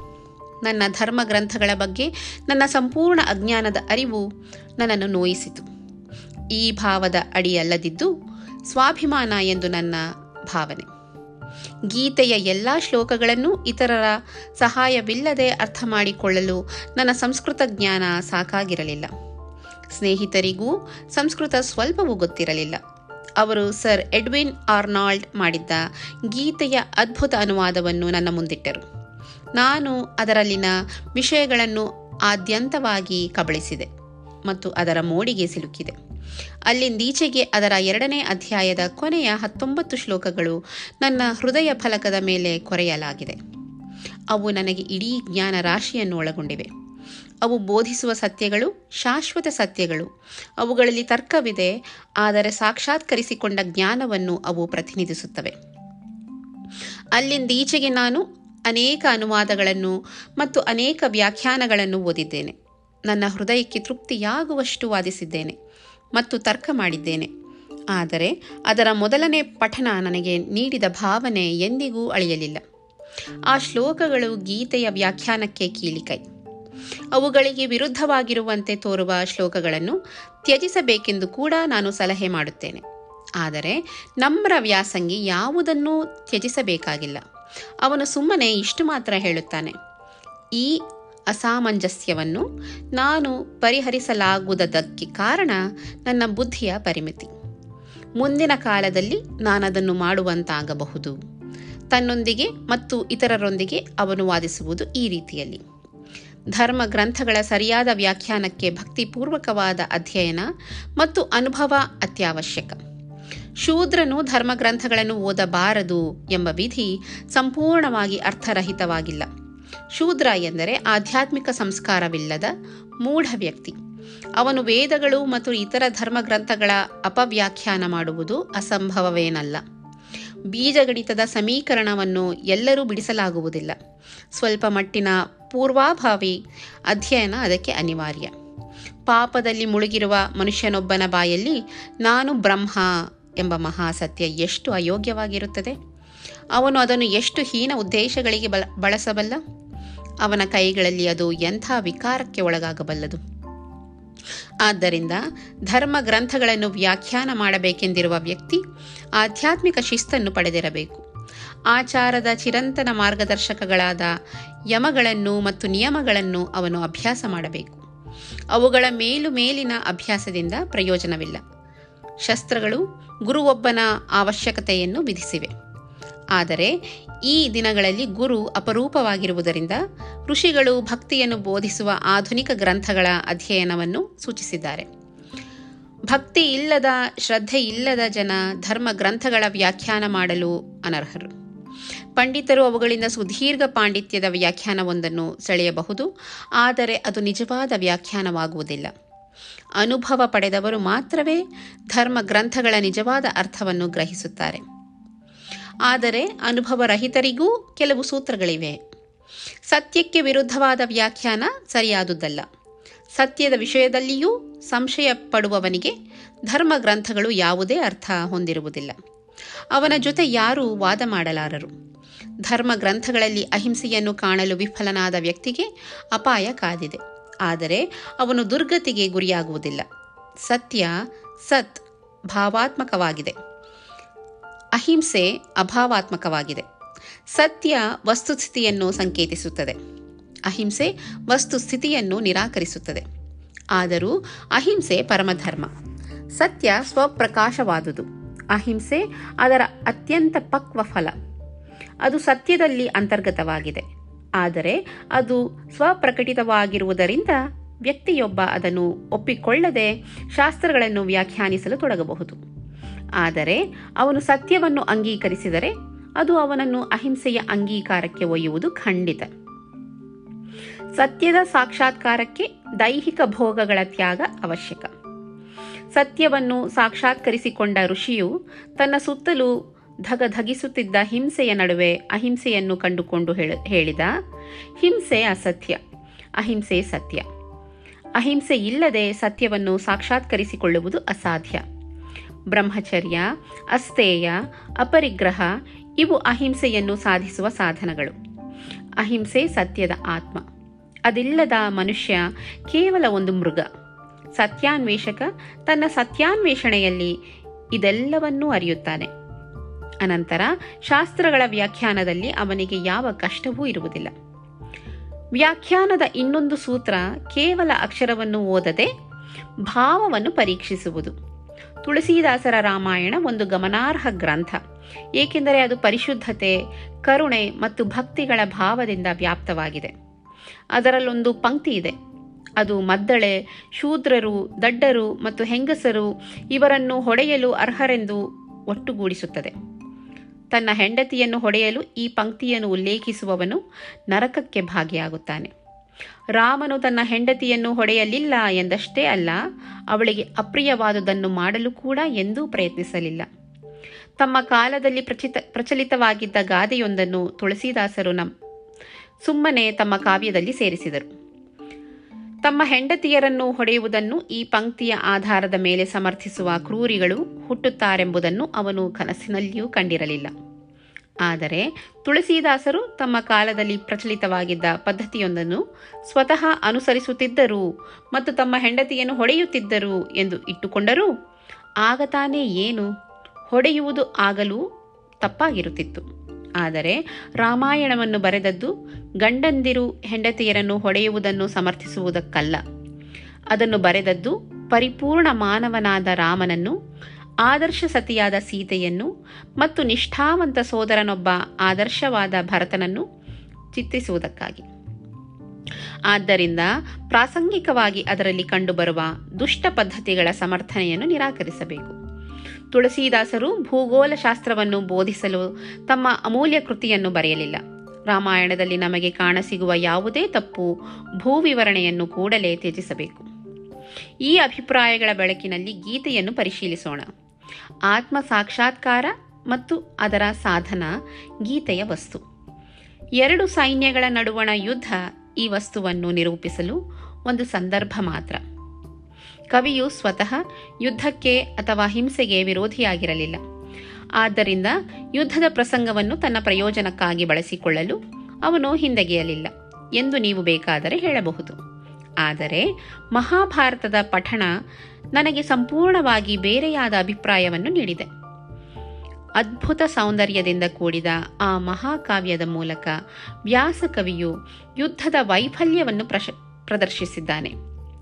ಕೌರವರು ಸೋತಿದ್ದರೆ ಅದರಿಂದೇನಾಯಿತು ಎಂದು ಅವನು ಕೇಳುತ್ತಾನೆ. ಪಾಂಡವರು ಗೆದ್ದಿದ್ದರಿಂದ ಏನು? ವಿಜಯಿಗಳಲ್ಲಿ ಎಷ್ಟು ಜನ ಉಳಿದರು ಮತ್ತು ಅವರ ಗತಿ ಏನಾಯಿತು?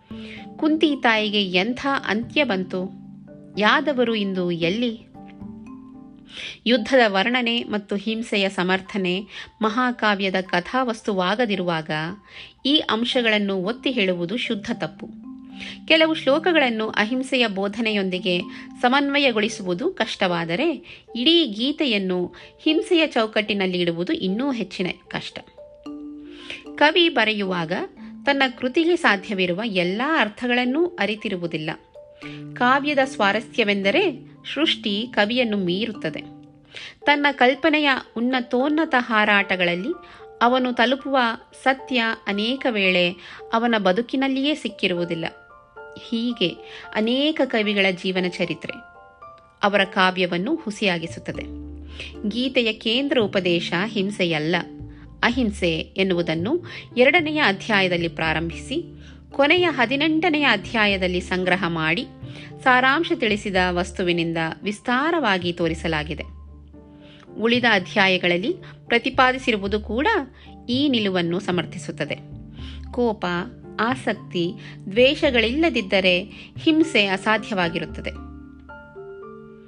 ಗೀತೆಯು ನಮ್ಮನ್ನು ಸತ್ವ, ರಜಸ್ಸು ಮತ್ತು ತಮಸ್ಸುಗಳಿಗೆ ಮೀರಿದ ಸ್ಥಿತಿಗೆ ಕೊಂಡೊಯ್ಯಲು ಶ್ರಮಿಸುತ್ತದೆ. ಆ ಸ್ಥಿತಿ ಕೋಪ, ದ್ವೇಷ ಮುಂತಾದವನ್ನು ಬಹಿಷ್ಕರಿಸುತ್ತದೆ. ಆದರೆ ಅರ್ಜುನನು ಬಿಲ್ಲನ್ನು ಕಿವಿಯ ತುದಿಯವರೆಗೆ ಪ್ರತಿ ಸಲ ಎಳೆದಾಗಲೂ ಅವನ ಕಣ್ಣುಗಳು ಕೋಪದಿಂದ ಕೆಂಪೇರುವುದನ್ನು ನನ್ನ ಮನಸ್ಸಿನಲ್ಲಿ ನಾನು ಇಂದಿಗೂ ಚಿತ್ರಿಸಿಕೊಳ್ಳಬಲ್ಲೆ. ಅರ್ಜುನನು ಯುದ್ಧಕ್ಕಿಳಿಯಲು ನಿರಾಕರಿಸಿದ್ದು ಅಹಿಂಸೆಯ ಮನೋಭಾವದಿಂದಲ್ಲ. ಹಿಂದೆ ಅವನು ಅನೇಕ ಯುದ್ಧಗಳನ್ನು ಮಾಡಿದ್ದ. ಆದರೆ ಈ ಸಲ ಮಾತ್ರ ಅವನು ಹುಸಿ ಕರುಣೆಗೆ ಶರಣಾಗಿದ್ದ. ತನ್ನ ಸ್ವಂತ ಬಂಧು ಬಾಂಧವರನ್ನು ಕೊಲ್ಲಲು ಅವನು ಅಳುಕಿದ್ದ. ಕೊಲ್ಲುವುದನ್ನು ಸ್ವರೂಪತಃ ಅರ್ಜುನನು ಎಂದಿಗೂ ಚರ್ಚಿಸಲಿಲ್ಲ. ಯಾರನ್ನೇ ಆಗಲಿ ದುಷ್ಟನೆಂದು ತಾನು ಪರಿಗಣಿಸಿದ್ದರೂ ಕೂಡ ಅವನನ್ನು ಕೊಲ್ಲುವುದಿಲ್ಲವೆಂದು ಅರ್ಜುನನು ಹೇಳಲಿಲ್ಲ. ಶ್ರೀಕೃಷ್ಣನು ಪ್ರತಿಯೊಬ್ಬರ ಅಂತರಾಳದ ಭಾವನೆಗಳನ್ನು ಅರಿತಿರುತ್ತಾನೆ. ಅವನು ಅರ್ಜುನನ ತಾತ್ಕಾಲಿಕ ಮೋಹವನ್ನು ಭೇದಿಸಿ ನೋಡಿದ. ಆದ್ದರಿಂದ ಅವನಿಗೆ ಹೇಳಿದ, ನೀನು ಈಗಾಗಲೇ ಹತ್ಯೆ ಎಸಗು, ಎಸಗಿರುತ್ತೀಯೆ. ಇದಕ್ಕಿಂತ ಅಹಿಂಸೆಯನ್ನು ನೀನು ಒಪ್ಪುವಂತೆ ಮಾಡಿಕೊಳ್ಳಲು ಸಾಧ್ಯ, ಇದ್ದಕ್ಕಿದ್ದಂತೆ ಅಹಿಂಸೆಯನ್ನು ನೀನು ಒಪ್ಪುವಂತೆ ಮಾಡಿಕೊಳ್ಳಲು ಸಾಧ್ಯವಿಲ್ಲ. ಈಗ ನೀನು ಪ್ರಾರಂಭಿಸಿರುವ ಯುದ್ಧವನ್ನು ಕೊನೆ ಮುಟ್ಟಿಸು. ಸ್ಕಾಟ್ಲೆಂಡ್ ಎಕ್ಸ್ಪ್ರೆಸ್ ರೈಲಿನಲ್ಲಿ ಹೋಗುತ್ತಿರುವ ಪ್ರಯಾಣಿಕನೊಬ್ಬ ಇದ್ದಕ್ಕಿದ್ದಂತೆ ಪ್ರಯಾಣದಲ್ಲಿ ಬೇಸತ್ತು ರೈಲಿನಿಂದಾಚೆಗೆ ನೆಗೆದಲ್ಲಿ ಅವನು ಆತ್ಮಹತ್ಯೆಯ ಅಪರಾಧ ಮಾಡಿರುತ್ತಾನೆ. ಅವನು ಪ್ರಯಾಣದ ಅಥವಾ ರೈಲು ಗಾಡಿಯ ಪ್ರಯಾಣದ ನಿಷ್ಫಲತೆಯನ್ನು ಅರಿತಿರುವುದಿಲ್ಲ. ಅರ್ಜುನನ ವಿಷಯವೂ ಸದೃಶವಾಗಿತ್ತು. ಅಹಿಂಸಾಭಾವದ ಕೃಷ್ಣ ಅರ್ಜುನನಿಗೆ ಬೇರೆ ಯಾವುದೇ ಸಲಹೆ ನೀಡುವುದು ಸಾಧ್ಯವಾಗಿರಲಿಲ್ಲ. ಆದರೆ ನಿರ್ದಿಷ್ಟ ಸಂದರ್ಭವೊಂದರಲ್ಲಿ ಕೊಲ್ಲುವ ಸಲಹೆಯನ್ನು ನೀಡಿದ್ದ ಕಾರಣದಿಂದ ಗೀತೆಯು ಹಿಂಸೆಯನ್ನು ಉಪದೇಶಿಸುತ್ತದೆ ಅಥವಾ ಯುದ್ಧವನ್ನು ಸಮರ್ಥಿಸುತ್ತದೆ ಎನ್ನುವುದು ಪ್ರತಿದಿನದ ಜೀವನದಲ್ಲಿ ಹಿಂಸೆಯ ಒಂದು ಪ್ರಮಾಣ ಅಣಿ, ಅನಿವಾರ್ಯವಾಗುತ್ತದೆ ಎಂಬ ಕಾರಣದಿಂದ ಹಿಂಸೆಯು ಜೀವನದ ಒಂದು ನಿಯಮ ಎಂದು ಹೇಳುವಷ್ಟೇ ತಪ್ಪು. ಗೀತೆಯ ಭಾವವನ್ನು ಗ್ರಹಿಸುವವನಿಗೆ ಅದು ಅಹಿಂಸೆಯ ರಹಸ್ಯವನ್ನು, ಭೌತಿಕ ದೇಹದ ಮೂಲಕ ಆತ್ಮವನ್ನು ಸಾಕ್ಷಾತ್ಕರಿಸಿಕೊಳ್ಳುವ ರಹಸ್ಯವನ್ನು ಬೋಧಿಸುತ್ತದೆ. ಜೊತೆಗೆ ಧೃತರಾಷ್ಟ್ರ, ಯುಧಿಷ್ಠಿರ ಮತ್ತು ಅರ್ಜುನ ಎನ್ನುವವರು ಯಾರು? ಕೃಷ್ಣ ಯಾರು? ಅವರೆಲ್ಲ ಚಾರಿತ್ರಿಕ ಪಾತ್ರಗಳಾಗಿದ್ದರೆ ಗೀತೆ ಅವರನ್ನು ಹಾಗೆ ವರ್ಣಿಸುತ್ತದೆಯೇ? ಯುದ್ಧದ ನಡುವೆ ಅರ್ಜುನನು ಇದ್ದಕ್ಕಿದ್ದಂತೆ ನಿಂತು ಬಿಡುತ್ತಾನೆ. ಕೃಷ್ಣನಿಗೆ ಪ್ರಶ್ನೆ ಹಾಕುತ್ತಾನೆ. ಮತ್ತು ಕೃಷ್ಣನು ಅವನೆದುರು ಇಡೀ ಗೀತೆಯನ್ನು ಪಠಿಸುತ್ತಾನೆ ಎನ್ನುವುದು ನಿಜವೇ? ಆ ಗೀತೆ ಯಾವುದು? ತನ್ನ ಮೋಹ ಹೋಯಿತು. ಎಂದು ಉದ್ಗರಿಸಿದ ತರುವಾಯ ಅರ್ಜುನನು ಮರೆತು ಬಿಟ್ಟ ಗೀತೆಯೇ? ಅಥವಾ ಅವನು ಕೃಷ್ಣನನ್ನು ಮತ್ತೆ ಹಾಡುವಂತೆ ಕೇಳಿ ಕೃಷ್ಣನು ಹಾಗೆ ಮಾಡಲಾಗದೆ ಆ ಕಾರಣದಿಂದ ಅನುಗೀತೆಯ ರೂಪದಲ್ಲಿ ಅವನಿಗೆ ನೀಡಿದ್ದೆ. ದುರ್ಯೋಧನ ಮತ್ತು ಅವನ ಪಕ್ಷವನ್ನು ನಾನು ಮಾನವನಲ್ಲಿರುವ ಅಧಮ ಪ್ರವೃತ್ತಿಗಳೆಂದು, ಅರ್ಜುನ ಮತ್ತು ಅವನ ಪಕ್ಷವನ್ನು ಉತ್ತಮ ಪ್ರವೃತ್ತಿಗಳೆಂದು ಪರಿಗಣಿಸುತ್ತೇನೆ. ನಮ್ಮ ಸ್ವಂತ ದೇಹವೇ ಯುದ್ಧರಂಗ. ಈ ಎರಡು ಪಕ್ಷಗಳ ಒಂದು ಶಾಶ್ವತವಾದ ಯುದ್ಧ ನಡೆಯುತ್ತಿದೆ. ಕವಿ ಋಷಿ ಅದನ್ನು ಕಣ್ಣಿಗೆ ಕಟ್ಟುವಂತೆ ವರ್ಣಿಸಿದ್ದಾನೆ. ಶುದ್ಧ ಹೃದಯದಲ್ಲಿ ಸದಾ ಪಿಸುನುಡಿ ನುಡಿಯುತ್ತಿರುವ ಅಂತರ್ಯಾಮಿ ಕೃಷ್ಣ. ಗಡಿಯಾರದಂತೆ ಹೃದಯಕ್ಕೆ ಶುದ್ಧತೆಯ ಕೀಲು ಕೊಡುವುದು ಅವಶ್ಯಕ. ಇಲ್ಲದಿದ್ದರೆ ಅಂತರ್ಯಾಮಿ ಮಾತನಾಡುವುದನ್ನು ನಿಲ್ಲಿಸುತ್ತಾನೆ. ನಿಜವಾದ ಭೌತಿಕ ಯುದ್ಧ ಚರ್ಚೆಗೆ ಅನರ್ಹವಾದ ಅಸಂಭಾವ್ಯ ವಿಷಯವಾಗಿಲ್ಲ. ಅಹಿಂಸೆಯನ್ನು ಅರಿಯದವರಿಗೆ ಗೀತೆಯು ನಿರಾಶೆಯ ಪಾಠವೊಂದನ್ನು ಬೋಧಿಸುವುದಿಲ್ಲ. ಭಯ ಪಡುವವನು ತನ್ನನ್ನು ಅಪಾಯದಿಂದ ಪಾರು ಮಾಡಿಕೊಳ್ಳುವವನು ರಾಗದ್ವೇಷಗಳಿಗೆ ಶರಣಾಗುವವನು, ಅವನು ಇಚ್ಛಿಸಲೀ ಬಿಡಲಿ, ಭೌತಿಕ ಯುದ್ಧವನ್ನು ಮಾಡಲೇಬೇಕು. ಆದರೆ ಅದು ಅವನ ಧರ್ಮವಲ್ಲ. ಧರ್ಮ ಒಂದು ಮತ್ತು ಒಂದು ಮಾತ್ರವೇ. ಅಹಿಂಸೆ ಎಂದರೆ ಮೋಕ್ಷ. ಮೋಕ್ಷವು ಸತ್ಯದ ಸಾಕ್ಷಾತ್ಕಾರ. ಇಲ್ಲಿ ಹೇಳಿತನಕ್ಕೆ ಸ್ವಲ್ಪವೂ ಅವಕಾಶವಿಲ್ಲ. ಈ ವಿಚಿತ್ರ ಪ್ರಪಂಚದಲ್ಲಿ ಹಿಂಸೆ ಸದಾಕಾಲವೂ ನಡೆಯುತ್ತದೆ. ಗೀತೆ ಅದರಿಂದ ಪಾರಾಗುವ ಹಾದಿಯನ್ನು ತೋರಿಸುತ್ತದೆ. ಆದರೆ ಹೇಡಿತನದ ಮತ್ತು ನಿರಾಶೆಯ ಮೂಲಕ ಪಾರಾಗುವುದು ಸರಿಯಾದ ಹಾದಿಯಲ್ಲ. ಯುದ್ಧದಲ್ಲಿ ಕೊಲ್ಲುವುದು ಮತ್ತು ಕೊಲ್ಲಲ್ಪಡುವುದು ಹೇಡಿತನಕ್ಕಿಂತ ಎಷ್ಟೋ ಉತ್ತಮ. ಪತ್ರಕಾರನು ಉಲ್ಲೇಖಿಸಿರುವ ಶ್ಲೋಕಗಳ ಅರ್ಥ ಇನ್ನೂ ಸ್ಪಷ್ಟವಾಗದೇ ಹೋದರೆ ಹಾಗೆ ಮಾಡಲು ನನಗೆ ಶಕ್ತಿ ಇಲ್ಲವೆಂದು ನಾನು ಒಪ್ಪಿಕೊಳ್ಳಬೇಕಾಗುತ್ತದೆ. ಸರ್ವಶಕ್ತನಾದ ಭಗವಂತ, ಸೃಷ್ಟಿಕರ್ತ, ರಕ್ಷಕ ಮತ್ತು ನಾಶಕ ಆಗಿದ್ದಾನೆ ಮತ್ತು ಅವನು ಹಾಗಿರಬೇಕು ಎನ್ನುವುದು ಒಪ್ಪಲಾಗಿದೆಯೇ? ಅವನು ಸೃಷ್ಟಿಸಿದರೆ ನಾಶ ಮಾಡುವ ಹಕ್ಕು ಅವನಿಗೆ ಖಂಡಿತವಾಗಿಯೂ ಇದೆ. ಆದರೂ ಅವನು ನಾಶ ಮಾಡುವುದಿಲ್ಲ ಏಕೆಂದರೆ ಅವನು ಸೃಷ್ಟಿಸುವುದಿಲ್ಲ. ಹುಟ್ಟಿದ್ದೆಲ್ಲವೂ ಸಾಯಬೇಕು ಎನ್ನುವುದು ಅವನ ನಿಯಮ ಮತ್ತು ಅವನ ಕರುಣೆ ಇರುವುದು ಅದರಲ್ಲಿ. ಅವನ ನಿಯಮಗಳು ವ್ಯತ್ಯಾಸ ಮಾಡಲಾಗದಂತಹವು. ತಿಕ್ಕಲು ತಿರುಗಿದಂತೆ ಅವನು ಅವುಗಳನ್ನು ಬದಲಾಯಿಸಿದಲ್ಲಿ ನಮ್ಮೆಲ್ಲರ ಗತಿ ಏನು? Young India, November nineteen twenty five.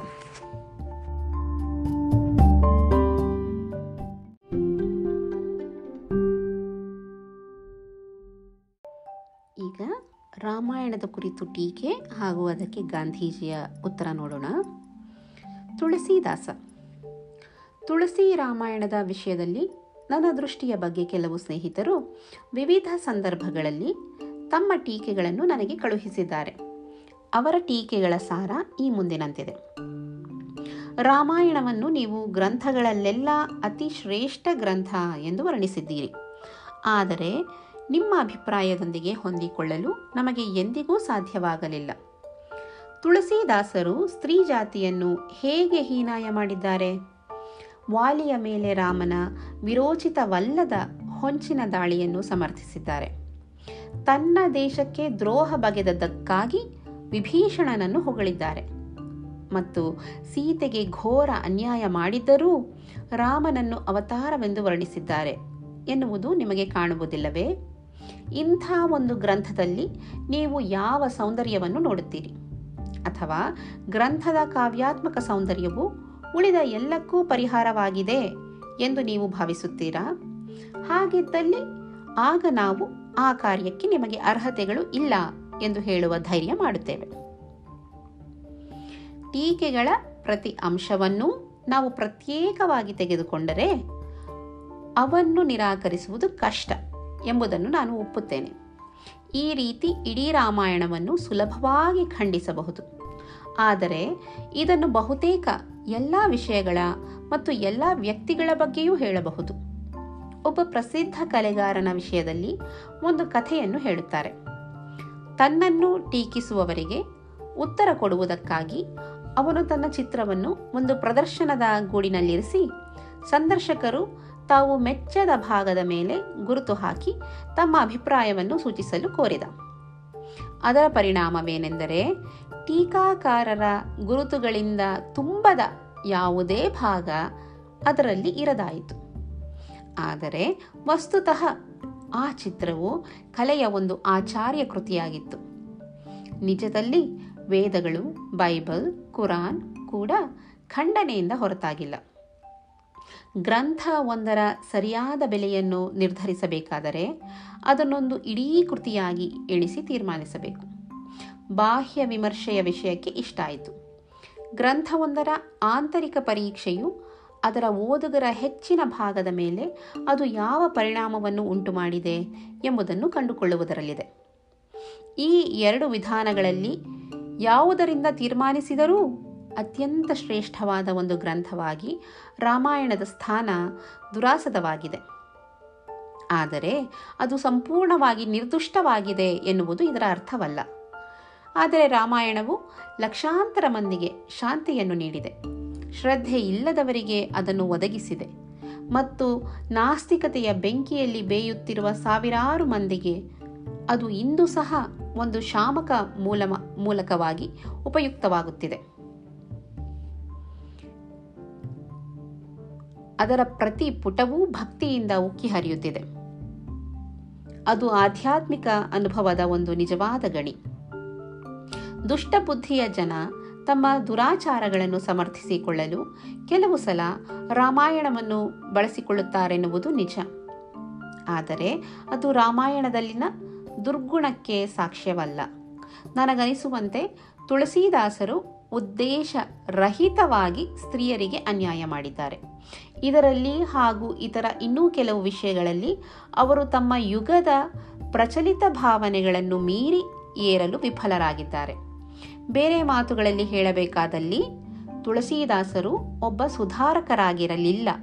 ಅವರು ಕೇವಲ ಒಬ್ಬ ಭಕ್ತಾಗ್ರಣಿಯಾಗಿದ್ದರು.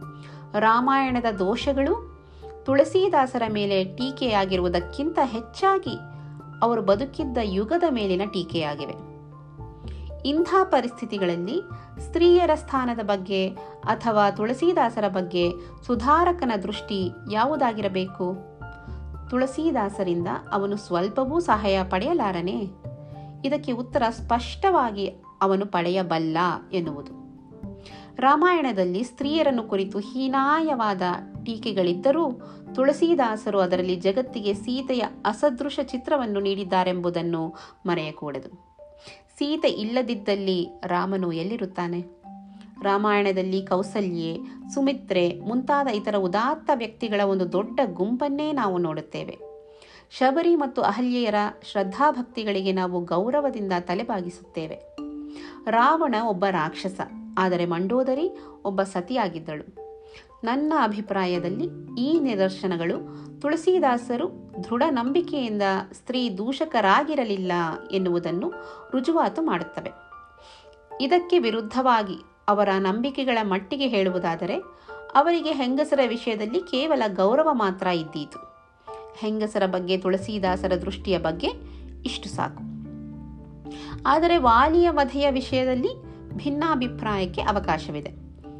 ವಿಭೀಷಣನಲ್ಲಿ ನನಗೆ ಯಾವ ದೋಷವೂ ಕಾಣಿಸುವುದಿಲ್ಲ. ವಿಭೀಷಣ ತನ್ನ ಅಣ್ಣನ ವಿರುದ್ಧ ಸತ್ಯಾಗ್ರಹ ನಡೆಸಿದ.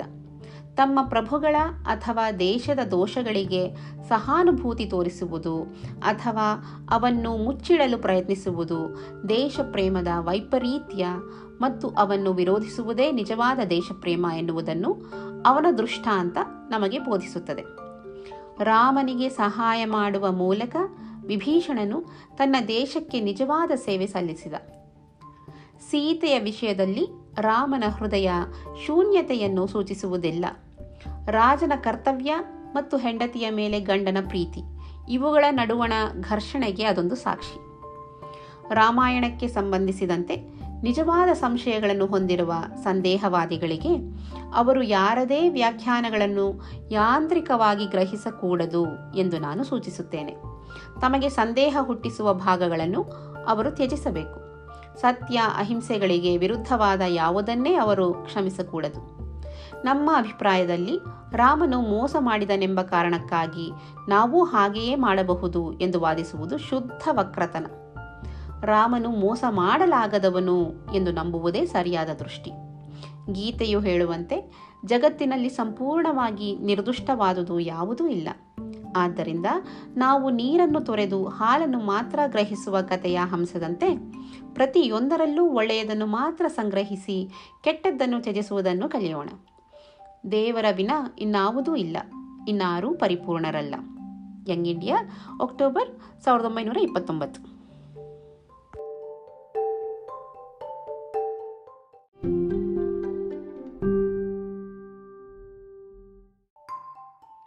ಕೊನೆಯದಾಗಿ ಅಂಬೇಡ್ಕರರ ಆಪಾದನೆ. ಇದಕ್ಕೆ ಗಾಂಧೀಜಿಯ ನಿಲುವು. ಇದನ್ನು ನೋಡೋಣ. ಡಾಕ್ಟರ್ ಅಂಬೇಡ್ಕರರ ಆಪಾದನೆ. ಕಳೆದ ಮೇ ತಿಂಗಳಲ್ಲಿ ಲಾಹೋರಿನ ಜಾಟ್ ಪಾಟ್ ತೋರಕ್ ಮಂಡಲದ ವಾರ್ಷಿಕ ಅಧಿವೇಶನದ ಅಧ್ಯಕ್ಷತೆಯನ್ನು ಡಾಕ್ಟರ್ ಅಂಬೇಡ್ಕರ್ ವಹಿಸಬೇಕಾಗಿದ್ದ ಸಂಗತಿಯನ್ನು ಓದುಗರು ಜ್ಞಾಪಿಸಿಕೊಳ್ಳಬಹುದು. ಆದರೆ ಆ ಅಧಿವೇಶನವನ್ನೇ ರದ್ದುಗೊಳಿಸಲಾಯಿತು. ಏಕೆಂದರೆ ಡಾಕ್ಟರ್ ಅಂಬೇಡ್ಕರರ ಭಾಷಣ ಸ್ವಾಗತ ಸಮಿತಿಗೆ ಅಸಮ್ಮತವಾಗಿ ಕಂಡಿತು ಡಾಕ್ಟರ್ ಅಂಬೇಡ್ಕರರು ಸ್ವಾಗತ ಸಮಿತಿಯವರಿಗೆ ಸೋಲುವವರಾಗಿರಲಿಲ್ಲ. ಸ್ವಂತ ಖರ್ಚಿನಲ್ಲಿ ಆ ಭಾಷಣವನ್ನು ಪ್ರಕಟಿಸುವ ಮೂಲಕ ಅವರು ಸಮಿತಿ ತಮ್ಮನ್ನು ತಿರಸ್ಕರಿಸಿದ್ದಕ್ಕೆ ಉತ್ತರ ನೀಡಿದರು. ಅದಕ್ಕೆ ಅವರು ಎಂಟಾಣೆ ಬೆಲೆ ಇಟ್ಟಿದ್ದಾರೆ. ಅದನ್ನು ಎರಡಾಣೆಗೆ ಅಥವಾ ಕನಿಷ್ಠ ನಾಲ್ಕಾಣೆಗೆ ಇಳಿಸುವಂತೆ ಸೂಚಿಸಲಿಚ್ಛಿಸುತ್ತೇವೆ. ಯಾವನೇ ಸುಧಾರಕ ಆ ಭಾಷಣವನ್ನು ಕಡೆಗಣಿಸಲಾರ. ಸಂಪ್ರದಾಯಸ್ಥರು ಅದನ್ನು ಓದುವುದರಿಂದ ಲಾಭ ಪಡೆಯುತ್ತಾರೆ. ಅಂದರೆ ಈ ಭಾಷಣ ಆಕ್ಷೇಪಣೆಗೆ ಹೊರತಾಗಿದೆ ಎಂದು ಹೇಳಿದಂತಾಗುವುದಿಲ್ಲ.